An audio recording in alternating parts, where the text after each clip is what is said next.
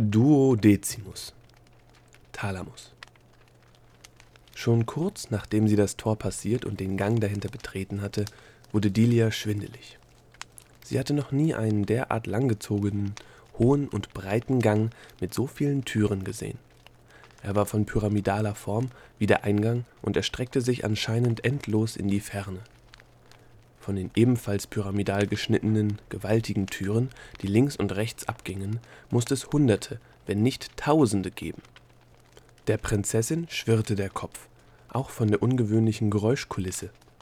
Zahllose glimmende Talamiten in allen Größen krochen überall herum und verbreiteten gleichmäßig ihr grünliches Licht und ihr dissonantes Gebrumme.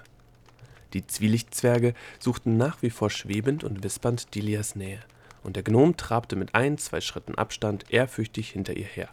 Fast so, als hätte er seinen Führungsanspruch auf die Reisegruppe beim Betreten des talamitischen Gangs aufgegeben. Du meine Güte, rief Delia. Das ist ja monumental. Dagegen ist unser Schloss eine Puppenstube. Je tiefer ich in mein Gehirn eindringe, desto größer und verwirrender wird alles. Äh, du weißt doch hoffentlich, wo wir lang müssen?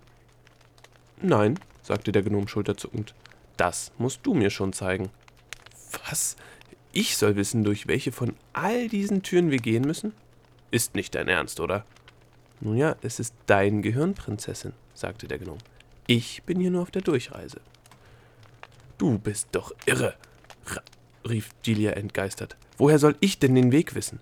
Ich weiß doch noch nicht mal, wohin wir genau wollen. Oder müssen. Oder sollen. Dafür gibt es ein Wort, sagte der Gnome. Es heißt Instinkt. Geh einfach dahin, wohin er dich leitet. Das ist dann, wohin wir wollen, müssen und sollen. Wirklich. Delia blieb stehen und sah sich verdutzt um. Ich soll das Sagen haben? Ja doch, so funktioniert das hier nun mal. In deinem Thalamus hat eben nur einer das Sagen. Du. Du triffst andauernd Entscheidungen in deinem Gehirn. Jede Minute, jede Sekunde. Sie werden dir nur nicht so drastisch bewusst sein wie jetzt. Denkst du bei jedem Schritt daran, ob du ihn wirklich machen sollst oder nicht? Nein, du gehst einfach. Denkst du über das Atmen nach? Ob du als nächstes durch die Nase oder durch den Mund Luft holst? Nein, du atmest einfach. Und genauso musst du es jetzt auch machen. Ich gehe dahin, äh, geh einfach dahin, wo dich deine Füße hinführen. Na schön, sagte Delia. Und wenn ich jetzt einfach durch die nächstgelegene Tür marschiere, durch, sagen wir, die da? Sie deutete mit dem Finger auf die erste dreieckige Türöffnung im Gang. Der Gnom breitete die Arme aus. Na dann wird es wohl die richtige sein. Folge deinem Instinkt. Delia hatte zwar keinerlei Anweisungen von ihrem Instinkt erhalten, weder eine Stimme in ihrem Kopf gehört, noch eine Flammenschrift auf dem Boden gesehen oder so etwas, aber sie ging jetzt einfach stramm auf diese Tür zu. Und dann, ohne groß zu zögern, hindurch, ganz wie angewiesen, immer der Nase nach. Opal und die Zwielichtzwerge folgten gehorsam. Ich bin drin, dachte Delia mit einem selbstbewussten Schaudern. Im Thalamus.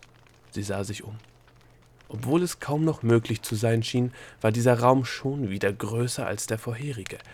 Er war zwar kein endloser Gang, dafür aber eine titanische Halle, deren spitz zulaufende Decke sich scheinbar im Nichts verlor, in einem nach oben hin immer dunkler werdenden Grün. Der Boden war wieder von tausenden brummenden Talamiten bevölkert, aber hier gab es, wie Delia zu ihrer Überraschung bemerkte, noch ganz anderes Personal. Anders war ja auch, dass es im Boden der Halle jede Menge Erhebungen der Hirnhaut gab, die ein wenig wie Tische aussahen. Ja, wie die Schreibtische in der Amtsstube des Schlosses, wo die königliche Korrespondenz verwaltet und abgewickelt wurde. Nur, dass hier keine Halbzwerge und Nativ Toffen daran saßen, sondern. sondern. Delia blieb wieder stehen und rieb sich die Augen. Nein, das war nun wirklich unmöglich. Oder war es eine Sinnestäuschung, aus Gründen der Überbeanspruchung ihrer Aufnahmefähigkeit. Das war ja langsam mal fällig, oder? Sie sah noch einmal hin, diesmal mit leicht zusammengekniffenen Augen. Aber zu ihrer großen Bestürzung blieb es dabei. Wer da an all diesen Tischen aus Hirnhaut saß, das war niemand anderer als sie selbst. Lauter identische Dilias in hundertfacher und tausendfacher Ausfertigung, in langen Reihen, neben und hintereinander. Sie trugen sogar alle die gleiche Kleidung wie sie, die gleiche Frisur. Sag mir bitte, dass ich träume, befahl sie dem Gnom. Nein, antwortete Havarius streng, das werde ich nicht tun. Nicht nach allem, was wir bereits durchgemacht haben.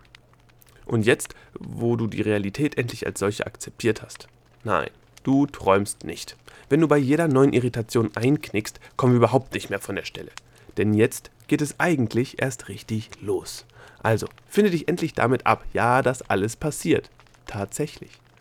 Aber ich sehe mich doch gerade selbst, protestierte Delia. Und zwar sehr oft sogar. Das findest du realistisch?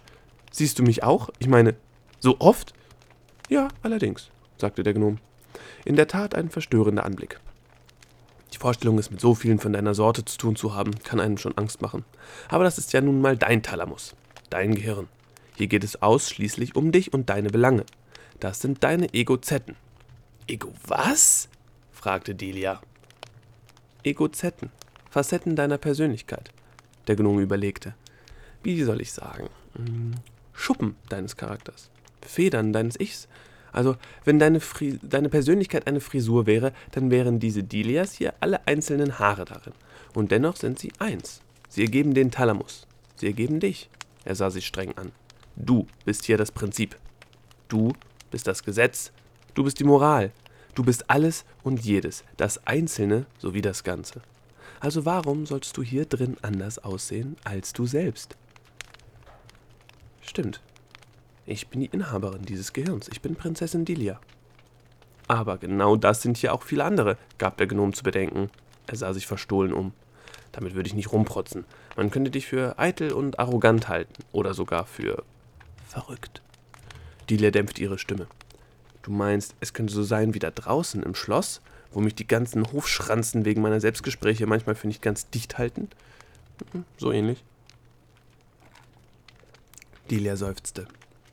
Da ist man endlich mal irgendwo, wo man selber richtig ernst genommen wird, und dann darf man sich nicht mal darüber freuen. Ich verstehe deine Verunsicherung, erwiderte der Gnom. Wer sieht sich nicht gerne selber im Spiegel? Aber gleich tausendmal auf einen Blick? Hm, normal ist das nicht. Ein Grund mehr, es schleunigst hinter uns zu bringen. Guck einfach auf den Boden, so bleibst du demütig. Wir sind nur hier, um ein paar Bescheinigungen zu bekommen und nicht um größenwahnsinnig zu werden. Ja, ja, ja, sagte Delia und heftete ihren Blick zu Boden, wo zahllose winzige Talamiten herumkrochen.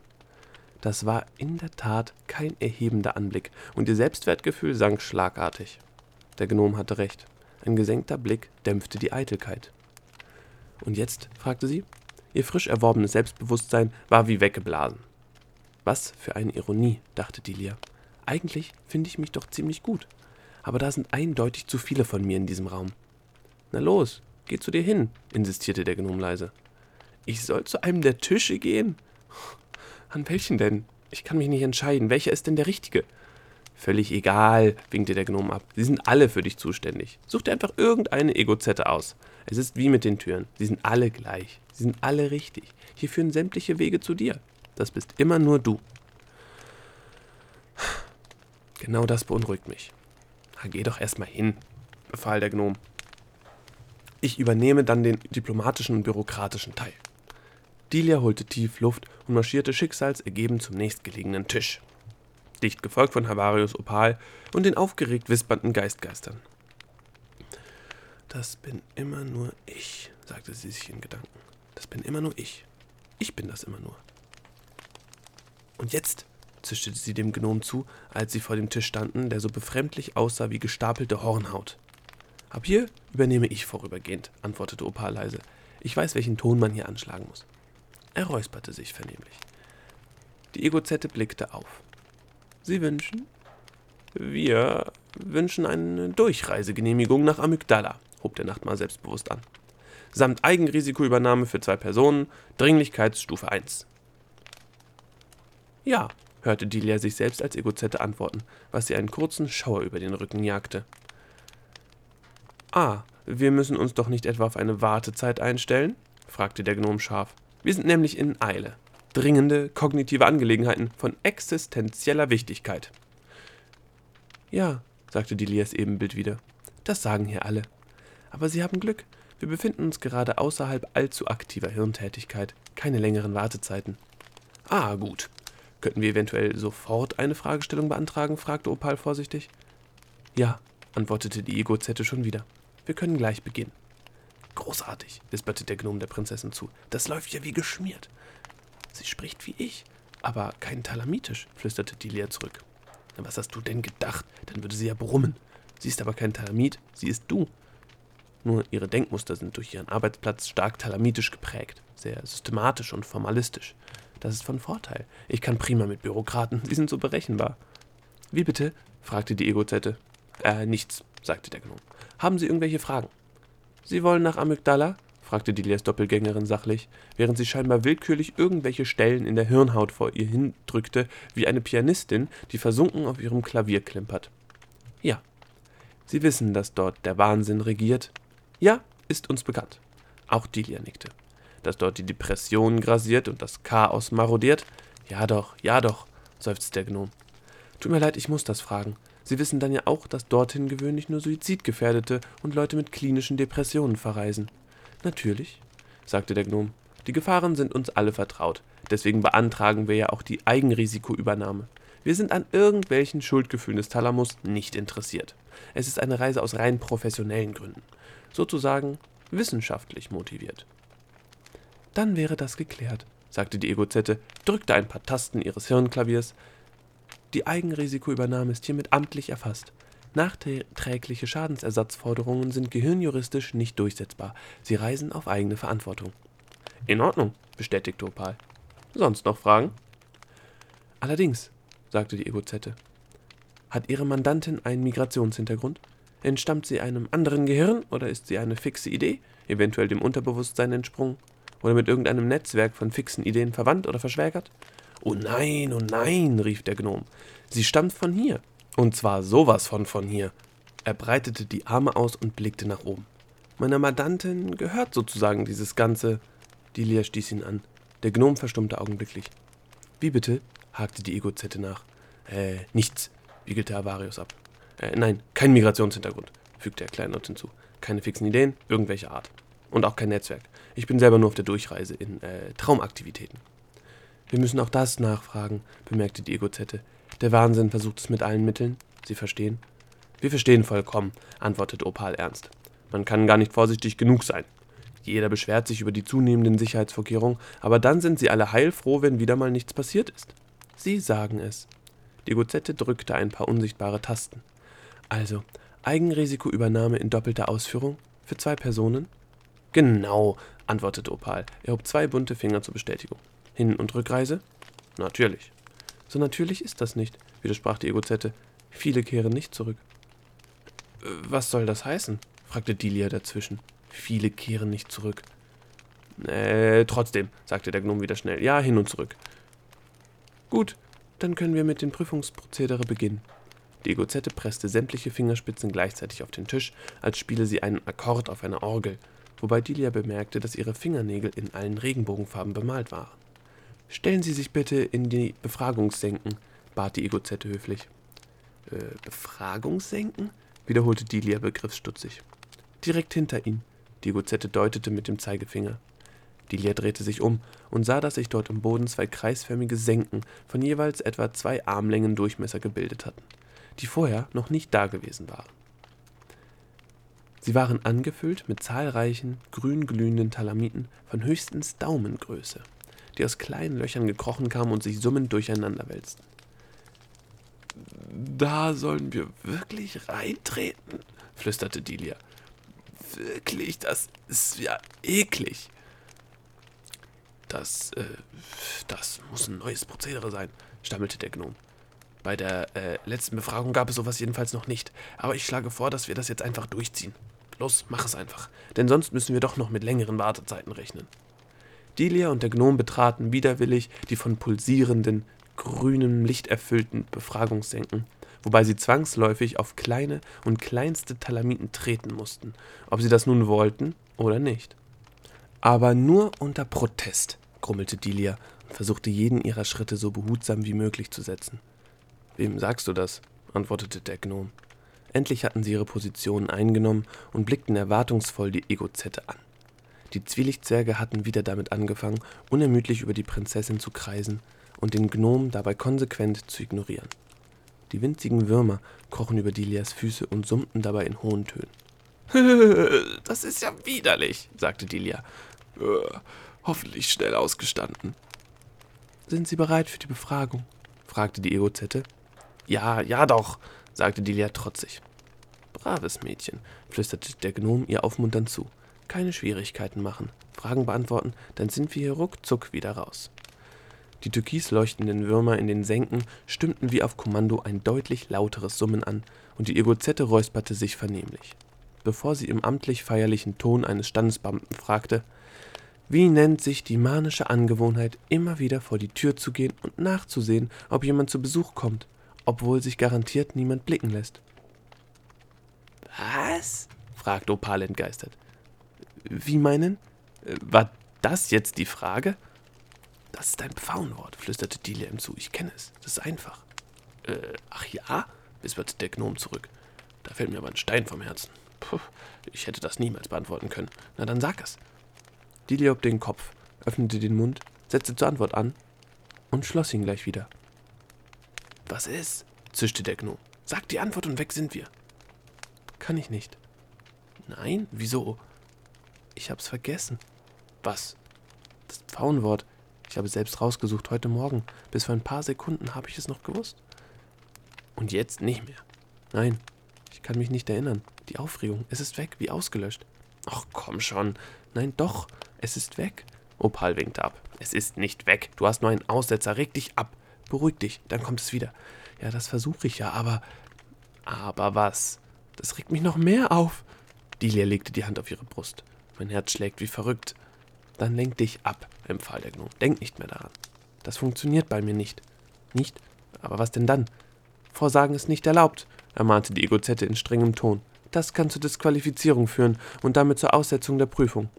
Ich sage nicht vor, protestierte der Gnome. Ich wüsste ja nicht mal, was ich vorsagen sollte. So eine Frage habe ich noch nie gehört, geschweige denn eine Antwort darauf.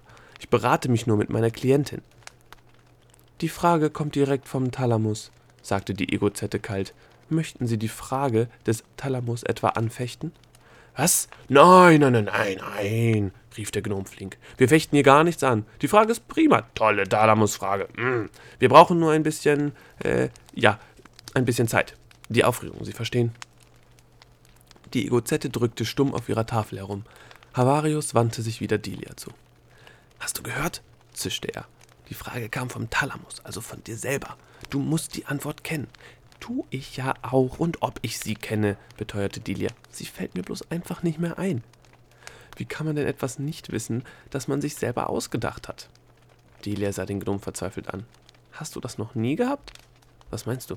Also zum Beispiel, du kennst einen berühmten Künstler, sagen wir mal einen Sänger. Du kennst ein ganzes Repertoire, du hast ihn schon zigmal auf der Bühne gesehen, ja? Ja, sagte der Gnom. Und? Du kannst all deine Lieder pfeifen, du hast seinen Namen schon tausendmal gedacht oder gesagt, und plötzlich sollst du aus heiterem Himmel seinen Namen nennen. Delia wedelte mit den Händen in der Luft und verscheuchte damit absichtslos ein paar umhersegelnde Zwielichtzwerge. Jetzt, hier, sofort, du hast dein Bild vor Augen, du kannst den Namen regelrecht auf der Zunge schmecken. Ja, sagte der Gnom, und? Aber er fällt dir nicht ein, rief Delia. Ums Verrecken nicht, verstehst du? So ein Problem ist das. Dann streng dich halt mehr an. Ach, Jetzt so rum. Erst lenk dich ab, jetzt streng dich an. Sehr hilfreich, Dankeschön. Ach, geh mir doch weg. Sie blickte angewidert auf das Gewimmel zwischen und auf ihren Füßen. Waren das noch mehr Würmer geworden? Erinnerst du dich an den frischen Gedanken, der in die Denkschleife geraten ist? fragte Opal. Mit etwas Ähnlichem haben wir es hier auch zu tun. Du bist in einer mit einem kognitiven Teufelskreis geraten. Ein negatives Denkmuster. Passiert andauernd. Du musst dich nur an die richtige Antwort auf deine eigene Frage erinnern. Du musst aus der Bahn springen. Das ist alles. Ja, und wie mache ich das? Nun, vielleicht baust du dir eine Eselsbrücke. Was? Naja, wann hast du dir das Wort gemerkt? Bei welcher Gelegenheit? Beim Frühstück, wie bei allen Pfauenwörtern. Sehr gut. Was hast du dabei getan? Nicht vorsagen, ermahnte die Egozette erneut. Denk nach, zischte der Gnom. Tja, was hatte Delia dabei getan? Was machte man denn beim Frühstück? Frühstücken natürlich, Essen. Aber die Prinzessin war bekanntlich keine große Esserin, wegen ihrer Krankheit, die sie oft das meiste davon wieder puken ließ. Und zwar in den Kultus. Puken? Woran erinnerte sie das? Poken, genau. Diese beiden Silben kamen im Pfauenwort vor. Po und Ken. Äh, Dadam, Dadam Poken oder so ähnlich. Irgendwas mit Poken, sagte Delia. Da bin ich mir ziemlich sicher. Ach ja, sagte der Gnome mit Poken. Na gut, dann mach weiter. Du musst nachdenken, insistierte er. Ja, doch, rief Delia. Ich war gerade dabei, jetzt bin ich wieder raus. Anhaltende Antwortverweigerung mit Vorsageversuch, verkündete die, Egozette plötzlich mit erhobener Stimme. Annullierungsprozess einleiten. Was? fragte Delia. Annullierungsprozess, wiederholte Opal. Was ist das denn? Und ich habe gar nichts vorgesagt. Annullieren, antwortete Delia mechanisch. Entfernen, beseitigen, entsorgen, ausradieren, wegwerfen, tilgen, eliminieren, ausmerzen, auslöschen. Ja, ja, ja, ist ja schon gut, rief der Gnome. Ich weiß, was annullieren bedeutet. Ich meine, was soll denn hier annulliert werden? Unser Antrag? Unsere Durchreisegenehmigung? Nein, antwortete die Egozette. Ihr selbst. Was? Was soll das denn heißen? fragte Opal irritiert. Wir, wir sollen annulliert werden? Das soll doch ein Scherz sein. Ist das Thalamushumor? Nein, das ist nur der übliche Vorgang bei einer anhaltenden Antwortverweigerung mit Vorsorgeversuch, antwortete die Egozette freundlich. Nehmen Sie es bitte nicht persönlich. Haben Sie denn noch nie an einer Thalamusbefragung teilgenommen? Der Gnom stutzte. Äh, doch, gab er dann mit unsicherer Stimme zurück, schon, äh, zigmal, aber noch nie an einer mit, äh, mit anhaltender Antwortverweigerung, ergänzte die Egozette. Ja, genau, ich meine, Nein, das ist doch keine Verweigerung, das ist nur ein vorübergehender Aussetzer, eine Ladehemmung, nicht wahr? Havarius blickte hilflos zur Prinzessin hinüber. Mit seiner Souveränität schien es jetzt nicht mehr allzu weit her zu sein. Bevor Delia zustimmen konnte, registrierte sie eine zunehmende Aktivität unter ihr. Die Talamiten krochen wie aufgerührt durcheinander und gaben immer lauter werdendes Gesumme von sich, das mittlerweile an einen Bienenstock erinnerte. Die Würmer blinkten nun in immer schneller werdendem Takt und tauchten die Prinzessin und den Gnom in pulsierendes Licht. Hing das alles etwa mit dem seltsamen Getue der Egozette an ihrem Hirntisch zusammen? Steuerte sie die Talamiten in den Becken? Und kam es Delia nur so vor, oder wurde es unter ihr tatsächlich immer wärmer? Plötzlich gab es einen Ruck, und sie hatte das Gefühl, ihr würde der Boden unter den Füßen weggezogen. Sie wankte aber nur ein wenig und sank dann schlagartig ein Stück ein. Eine Handbreit vielleicht. Aber es war deutlich zu merken. Die wimmelnden, glühenden Würmer standen ihr nun bis zu den Waden. Äh, was war das denn jetzt? rief sie. Hast du das auch gespürt? fragte der Gnom. Er sah an sich herab. Hey, ich bin eingesunken. Ja, ich auch. Die Egozette spielte ein paar unhörbare Takte auf ihrem Hirnklavier. Annullierungsstufe 2, verkündete sie. Die Talamiten in den Senken summten und brummten, wie auf Kommando, noch lauter. Delia spürte jetzt deutlich, wie die Wärme an ihren Beinen hochstieg. Ich werde hineingezogen. Oh nein, rief sie zu Opal. In meine Senke. Ich versinke auch, gab der Gnom zurück. Was geht hier vor? Ich empfehle den Vorgang der Annullierung gelassen hinzunehmen, flötete die Egozette freundlich. Wenn möglich, sogar zu genießen. Eigentlich ist es ein angenehmer und entspannender Prozess, fast wie ein heißes Bad. Nur wenn man sich sträubt, wird es unangenehm. Unangenehm, rief der Gnom laut. Ich werde gleich unangenehm sofort aufhören damit. Opal versuchte nach Kräften der Senke zu entrinnen. Delia konnte sich des Gedankens nicht erwehren, dass er den Eindruck eines großen Affen machte, der vergeblich versuchte, sich aus Treibsand zu befreien. Sie selber blieb einfach still stehen, versank aber ebenfalls, nur nicht ganz so schnell wie der Gnom, der durch sein Gezappel und Getrete alles nur beschleunigte. Das ist leider völlig unmöglich, sagte die Egozette jetzt wieder eiskalt. Das ist ein Amtsweg. Talamitische Amtswege sind unumkehrbar. Wie war das nochmal mit der Anfechtung? fragte Opal. Ich möchte die Fragestellung anfechten, sofort. Dafür ist es jetzt zu spät. Sie hätten eben einen Anfechtungsantrag stellen können. Ich habe Sie deutlich darauf hingewiesen, und da wäre es kein Problem gewesen. Aber das geht nicht bei einer laufenden Annullierung.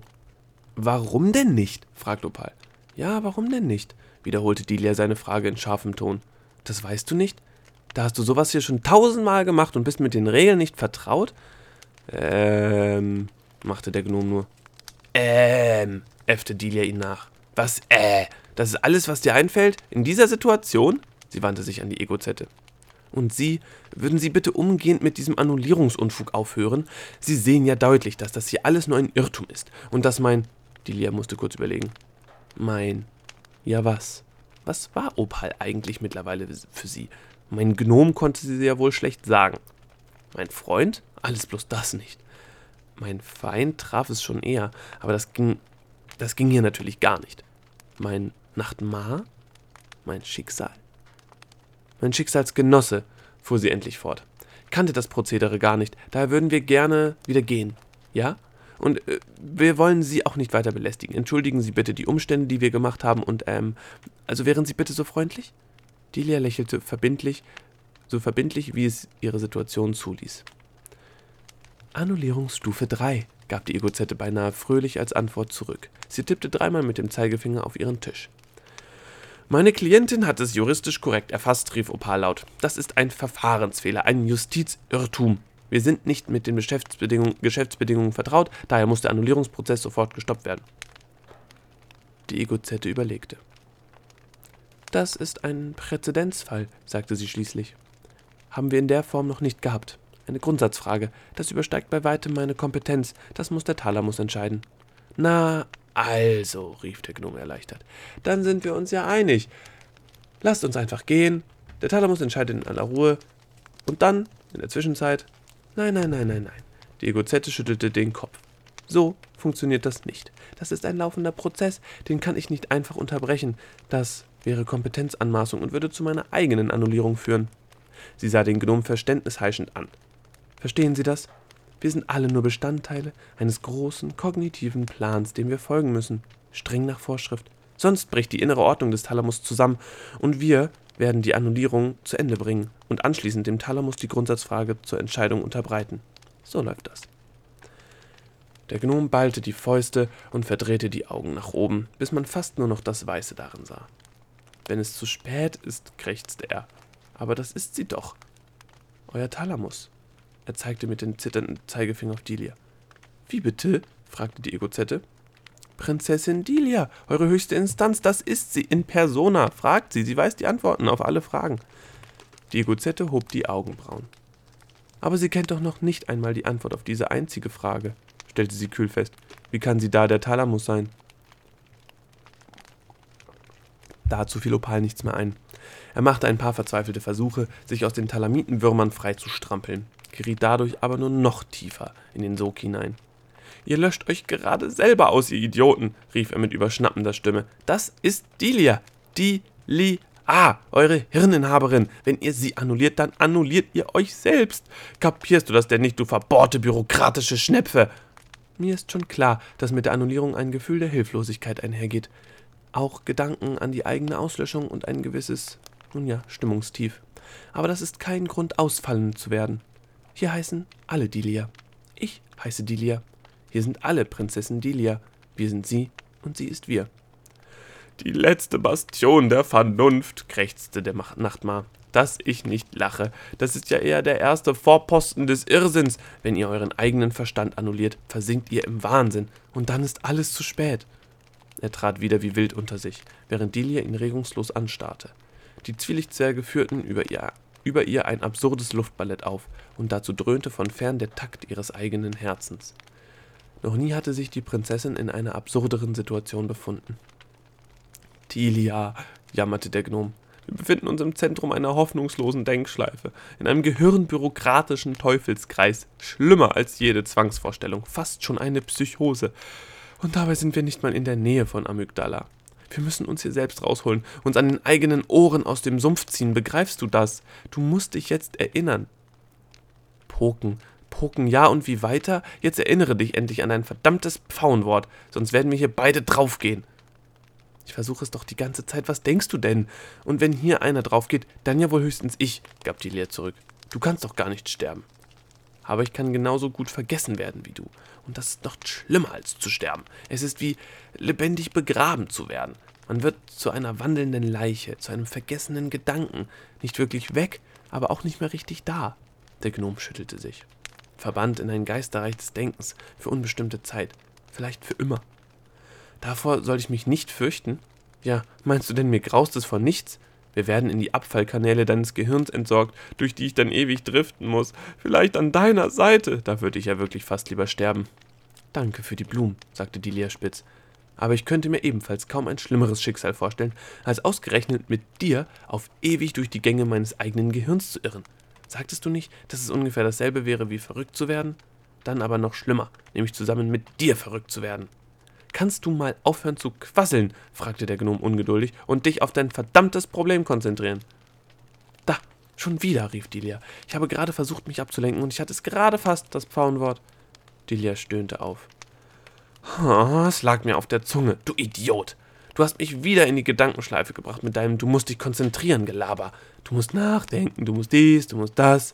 Sie warf ihm einen flammenden Blick zu. Du solltest vielleicht mal die Klappe halten. Entschuldigung, sagte der Gnome, das konnte ich ja nicht ahnen. Ich habe ja nicht gedacht, dass das ist dein Problem, keifte Delia. Du denkst nicht, du denkst nie. Deswegen sind wir überhaupt in dieser Situation. Die Egozette räusperte sich. Das ist mit Abstand die würdeloseste Annullierung, die ich jemals, der ich jemals beigewohnt habe, sagte sie kühl. Können Sie nicht einfach Ihr Schicksal akzeptieren und in Würde dahinschwinden, wie jeder andere unbrauchbare Gedanke auch? Das ist es ja, rief der Gnom. Wir sind keine unbrauchbaren Gedanken. Wir sind keine untauglichen Ideen. Wir sind. Äh, äh, wir sind etwas anderes. Wir möchten alle mal etwas anderes sein, antwortete die Egozette.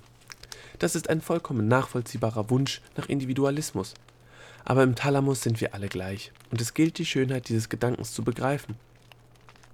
Oh, das ist gut, flüsterte Delia. Sie fängt an zu philosophieren. Du hast sie ins Grübeln gebracht, jetzt lenk sie weiter ab, das gibt mir mehr Zeit.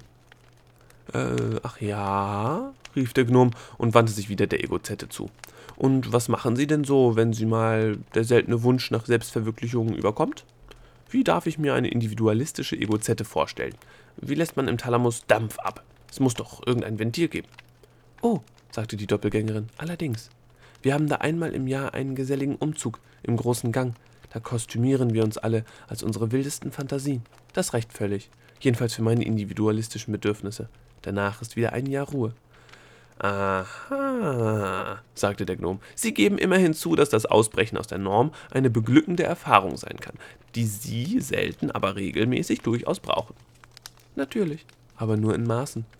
Und warum tun Sie es nicht einfach jetzt, also in Maßen, und unterbrechen spontan diese Annullierung? Wäre doch mal was anderes. Also, was wäre daran so maßlos? Die Egozette lachte. Nichts, aber das wäre dann ja völlig ohne Kostümierung. In der Wirklichkeit und nicht auf einem Umzug. Unmöglich. Das ist kein Spaß. Das ist Anarchie. Und das ist kein Individualismus. Das ist Egozentrik. Und wir wollen doch mit beiden Füßen auf dem Hirnboden bleiben. Sonst würden hier ja alle nur noch herumflimmen wie in einem Bienenstock. Flimmen? Flimmen? fragte der Gnome überrascht. Woher kennen Sie denn dieses Wort? Prinzessin Delia hat es erfunden. Ich bin Prinzessin Delia, wiederholte die Egozette. Wir alle hier sind. Schon gut, schon gut, schon gut, rief der Gnome genervt. Ich muss hier schleunigst raus, sonst werde ich bald wirklich wahnsinnig, Delia. Er sah wieder zur Prinzessin hinüber. Könntest du dich jetzt bitte mal an das verfluchte Pfauenwort erinnern? Ja? Ich kann nicht mehr. Die ist mir einfach über. Du sollst mich das doch nicht fragen, antwortete Delia genervt. Jetzt hast du mich wieder rausgebracht, beziehungsweise wieder reingeholt. Ich war fast draußen, hatte beinahe verdrängt, dass ich mich erinnern muss. Jetzt weiß ich es wieder. Großartig. Vielen Dank.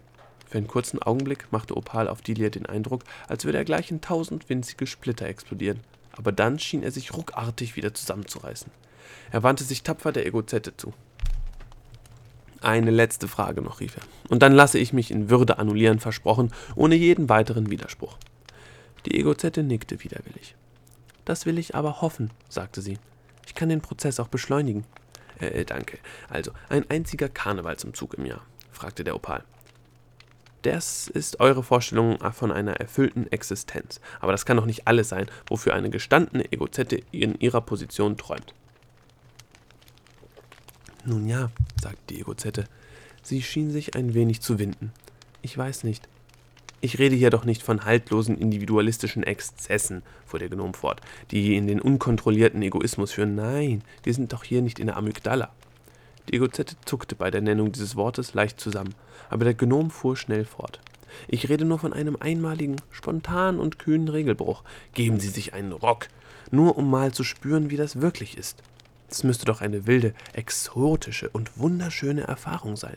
Danach können Sie, müssen sie wieder zur Normalität zurückkehren, das ist völlig klar. Aber dann wissen sie, wie es ist und können ewig davon träumen. Das ist ein echter, ewiger Tagtraum, ein endloses Gedankenspiel, das sie jederzeit aufnehmen können und nicht nur eine vergängliche Fantasie. Und das ist ein gewaltiger Unterschied. Ich weiß, wovon ich rede. Ich komme aus der Traumbranche. Der Gesichtsausdruck der Egozette hatte tatsächlich etwas Verträumtes bekommen, wie Delia erstaunt feststellte. Der Gnom hatte sie mit seinem Vortrag offensichtlich so gefesselt, dass ihr Blick nun in weiter Ferne ging und ein feines Lächeln ihren kleinen Mund umspielte. Oh la la, sagte die Egozette, Sie meinen einen echten Regelbruch. Sie kicherte kokett. Etwa sogar einen direkten Verstoß gegen die thalamistischen Gesetze? Eine Unterwanderung der gehirnbürokratischen Vorschriften? Ein, nun keuchte sie beinahe, rebellischen Akt?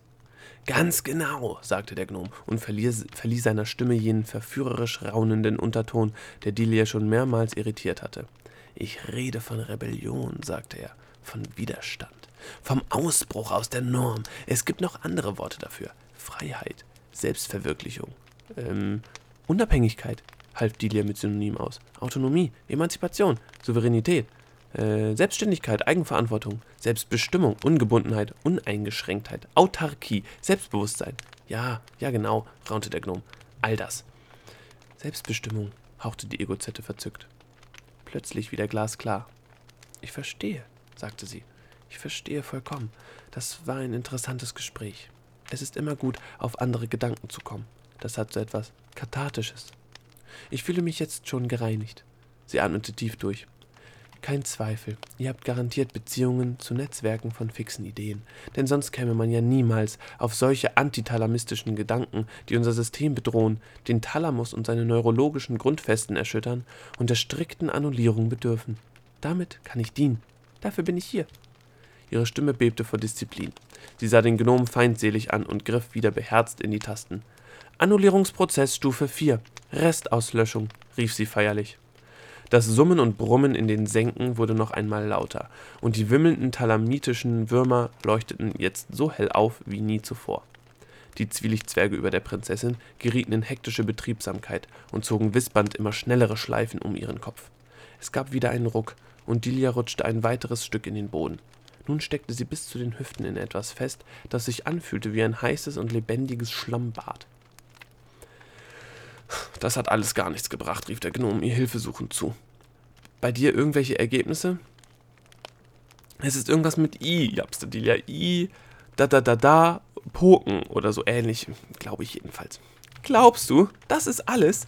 Im Moment ja. Ihre Antwort klang hilflos und entschuldigend. Der Gnome hatte tatsächlich alles Machbare versucht, und mir fiel einfach nicht das eine und einzige Wort ein, das sie retten könnte. Nur ein Wort, eines. Das war besonders beschämend für sie, die doch im Ruf stand, gut mit Worten zu sein. Delia begann wieder, ihr Gehirn zu martern, obwohl sie genau wusste, dass dies der falsche Weg war. I, d, d, d, d, Poken, dachte sie verzweifelt. I, d, d, d, d, Poken. Verdammt nochmal. Ein Zwielichtzwerg stürzte direkt neben ihr, ihrer rechten Wade in die glühenden Würmer und versank mit einem grässlichen, zischenden Geräusch. Er war einfach wie ein Stein herabgefallen. Die Prinzessin hörte sofort auf, nach dem Faunwort zu grübeln. Da, ein zweiter Zwillichzwerg stürzte herab und verzischte, ein dritter und ein vierter. Was passiert da? rief Delia entsetzt. Opal! Der Gnom, der gerade wieder ein gutes Stück weiter eingesunken war, sah herüber und beobachtete, wie sich der fünfte Zwerg hinabstürzte. Und ein sechster. Ja, es sah tatsächlich so aus, als würden sie genau das tun. Sich in selbstmörderischer Absicht kopfüber in die glühende und summende Masse stürzen. Aufhören! rief Delia verzweifelt. Was tun Sie da? Sie selbst sank wundersamerweise überhaupt nicht mehr tiefer. Ihr Annullierungsprozess schien schlagartig aufgehört zu haben, während des, der des Gnoms unaufhaltsam weiterging. Was geht denn hier vor? rief sie hilflos, während sich weitere der Geistgeister in die Talamiten stürzen, wie Motten ins Licht. Warum tun sie das? Sie opfern sich, antwortete der Gnom. Sie opfern sich? rief Delia. Wofür denn? Was auch immer sie da machen, sie sollen sofort damit aufhören. Nun, Sie opfern sich für dich. Es sind deine Gedanken. Oder wollen es zumindest einmal werden. Sie sind deine Freunde. Deswegen opfern sie sich für dich. Ist das nicht das, was Freunde füreinander tun? Sich aufopfern? Der Gnom schnappte mühsam nach Luft. Das musst du besser wissen. Ich habe keine Ahnung, denn ich habe keine Freunde. Die Egozette räusperte sich vernehmlich. Könnten Sie Ihren fliegenden Begleitern bitte mitteilen, dass sie damit aufhören sollen, die Talamiten zu füttern? meldete sie sich zu Wort. Sie stören damit die laufende Annullierung und es ist zwecklos. Sie unterbrechen zwar kurzfristig den Prozess, weil die Talamiten sich auf ihre Auslöschung konzentrieren, Aber wenn Sie einmal alle geopfert haben, wird die Annullierung umgehend fortgesetzt. Sie halten also nur den Betrieb ein bisschen auf. Das ist alles. Delia antwortete nicht. Sie hatte nicht einmal richtig hingehört, weil sie von den Ereignissen so eingenommen war, dass sie sich in Schockstarre befand. Um, sich, um sie herum stürzte sich ein Zwielichtzwerg nach dem anderen in die glühende Würmermasse, um dort zischend zu verdampfen. Direkt vor ihren Augen versank Havarius Opal immer schneller, und sie konnte in beiden Dingen nicht das geringste unternehmen, außer hilflos zuzusehen.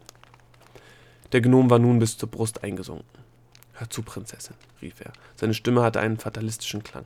Er breitete die Arme auf der Oberfläche aus leuchtenden Würmern so weit aus wie möglich, um den Prozess des Versinkens wenigstens noch ein bisschen zu verzögern. Das wird nichts mehr, keuchte er. An dieser knallharten Talamistin beiß ich mir die Zähne aus, und dir fällt dein verdammtes Pfauenwort in diesem Leben nicht mehr ein. Sehen wir der Sache ins Gesicht. Das war's. Wir sind erledigt, annulliert und vergessen. Das Sprechen bereitete ihm immer mehr Mühe. Massen von Talamiten drückten auf seinen Brustkorb. Delia musste daran denken, wie der Gnom vor kurzem noch grinsend auf ihrem eigenen Brustkorb gehockt und sie damit am Sprechen gehindert hatte. Aber sie empfand deswegen jetzt keine Genugtuung. Ganz und gar nicht. Gleich rutschen wir auf Nimmerwiedersehen in den Orkus deines Gehirns, ächzte Opal. Und dann, finita la musica, Principessa. Wir sind gewesen. Unsere Uhren sind abgelaufen. Zeit zum Abschied nehmen. Und deswegen möchte ich dir noch etwas sagen, etwas sehr Wichtiges. Delia wollte etwas erwidern, aber fiel auch das nicht ein. Dicht neben ihr verzischte ein Zwielichtzwerg mit einem herzzerreißenden Geräusch. Ich bin nicht besonders stolz darauf, was ich in meiner Existenz und Laufbahn als Nachtmar getan und erreicht habe. Er schluckte mehrmals. Aber diese, meine Augen haben ein paar Dinge gesehen, Dinge, die sonst nur wenigen vergönnt sind. Er holte schwerfällig Luft und unglaubliche Einblicke in das für die meisten unsichtbare Universum des Geistes, in die Galaxien des Denkens, in die wilden Welten des Traums. Und dafür bin ich dankbar und froh, etwas davon mit dir geteilt zu haben, auch wenn es nicht viel war. Was ist los? fragte Delia. Der resignierte Ton in der Stimme des Gnoms machte ihr Angst. Sie bemühte sich um eine möglichst kaltblütige Haltung, aber das war unter den gegebenen Umständen wirklich nicht einfach. Du, du wirst doch jetzt nicht sentimental, rief sie, und gibst Hoffnung auf. Komm schon, die Hoffnung. Stirbt zuletzt, ja, ja, ächzte Opal. Ich kenne auch ein paar Kalendersprüche. Komme jetzt nicht mit denen. Beziehungsweise, geh mir doch weg, um in deiner Diktion zu bleiben. Er lachte freudlos auf. Aber sterben? Sterben muss sie eben doch. Auch die verdammte Hoffnung. Und dieser Zeitpunkt, der ist nun mal jetzt gekommen. Machen wir uns doch nichts vor. Wir können nichts mehr dagegen tun. Aber lass mich dir wenigstens noch etwas sagen, etwas sehr, sehr Wichtiges. Ausgerechnet jetzt. Was meinst du? Ich, äh, es ist also so. Also ich bin. Er stockte. Ja, ich bin gar nicht. Er stockte erneut. Ja, fragte Delia. Was? Was bist du nicht? Ich, ich bin nicht das. Ich bin nicht das, wofür du mich hältst. Und ich. Wie bitte? Wovon faselte der Nachtmar da? Sie hatte nicht die geringste Ahnung, worauf er hinaus wollte. Im Verlaufe der sich ständig überstürzenden Ereignisse hatte sie sich noch keinen einzigen Gedanken darüber machen können, wer oder was dieser Gnom eigentlich war. Ein Nachtmar, oder? Sie war derart aufgewühlt, dass sie die Situation um sich herum fast völlig verdrängte. Darin war sie gut, die beste. Es war so ergreifend. Havarius wurde gerade von ihrem eigenen Gehirn verschlungen, ging vielleicht für immer dahin. Und er hatte jetzt nichts anderes zu tun, als ihr etwas mitzuteilen? Ja, was konnte denn derart wichtig sein? Was? Ich, ich hab dir nicht die Wahrheit gesagt, keuchte der Gnome, dem die glühenden Würmer nun bis zur Unterlippe standen.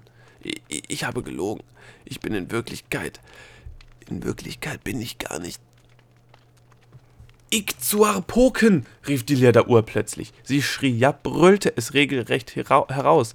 Ikzuarpoken, Ikzuarpoken, kreischte sie in den höchsten Tönen. Die manische Angewohnheit, immer wieder vor die Tür zu gehen, um nachzusehen, ob jemand zu Besuch kommt, obwohl sich garantiert niemand blicken lässt, das nennt sich Ikzuarpoken. Sie holte noch einmal tief Luft und schrie das Wort mit aller Kraft weiter. Ikzuarpoken. Ikzuapoken, ja genau. Der Begriff stammt aus dem Sprachgebrauch der absolut kälteunempfindlichen Bewohner der Frostklippen auf der Halbinsel Würm, die ebenfalls Ikzuapoken he heißen und grundsätzlich niemals Besuch bekommen, weil es in ihrer Eishöhle so unerträglich kalt ist. Ja, und dennoch sehen sie sich nach Gesellschaft. Und Ikzuapoken daher ziemlich häufig, um nicht zu sagen andauernd. Dann hielt sie plötzlich inne und verharrte wie eine mechanische Puppe, deren Uhrwerk abgelaufen war. Und jetzt begriff Delia. Das geheimnisvolle des Gerede des Gnoms hatte sie derart abgelenkt, dass sie unbewusst ihre Denkschleife verlassen und sich dadurch an das verzweifelt gesuchte Pfauenwort erinnern konnte. So heftig keuchend, als sei sie gerade von einem Tauchgang zurückgekehrt, blickte sie sich um. Der Gnom und die Egozette glotzten sie an wie einen Geist. Für ein paar Sekunden hörte man nur das ferne Stampfen des Herzschlages und das hektische Summen der Talamiten, die sich von ihrem Ei von ihrem emsigen Tun auch durch Delias hysterischen Vortrag nicht abhielten ließen, abhalten ließen.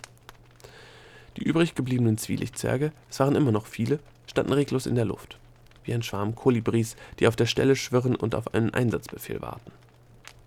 Es war die Egozette, die als erste ihre Verblüffung überwand.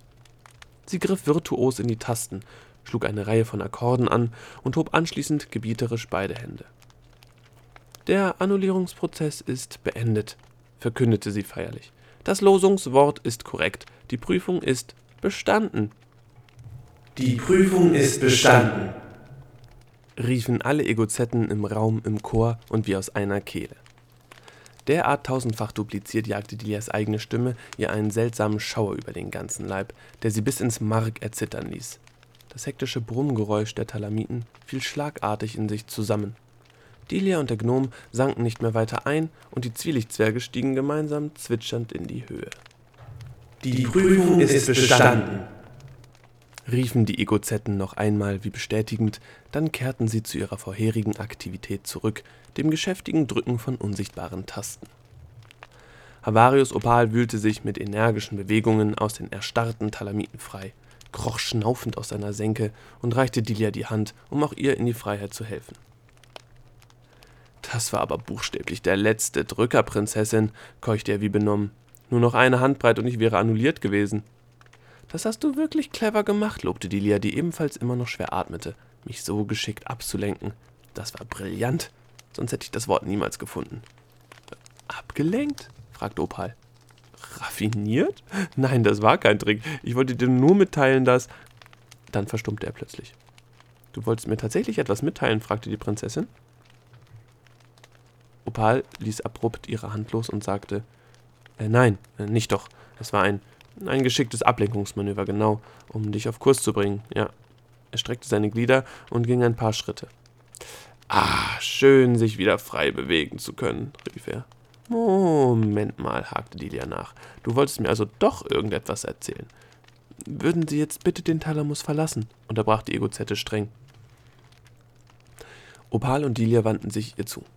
Sie haben jetzt freien Durchgang durch den Thalamus und uneingeschränkte Reiseerlaubnis, um von der Stria terminalis über den Nucleus accumbens bis hin zur Amygdala, sagte sie in amtlichem Ton. Dazu müssen Sie zunächst links den Haupteingang hinunter und am Thalamus Kreisverkehr Richtung Amygdala. Sie sehen dann im Aufkommen der irrealen Geome, wo es lang geht. Dann durch die Styria terminalis am Nucleus accumbens vorbei.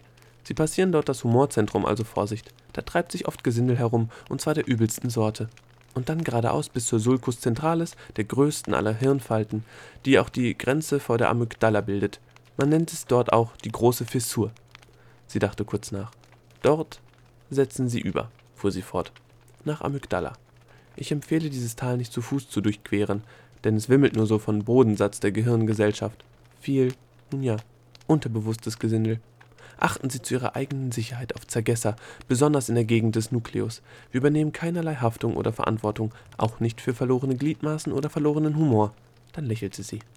Eine angenehme Reise wünsche ich, und nehmen Sie die vorhergegangenen Ereignisse bitte nicht persönlich.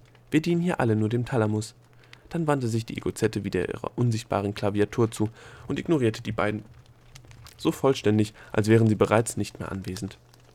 Lass uns hier schleunigst verschwinden, sagte der Gnom nervös bevor sich irgendeine deiner zahlreichen Facetten doch noch anders überlegt. Bloß weg hier. Opal packte Delia fest bei der Hand und eilte mit ihr dem Ausgang entgegen, dicht gefolgt von dem übrig gebliebenen Schwarm von Zwielichtzwergen.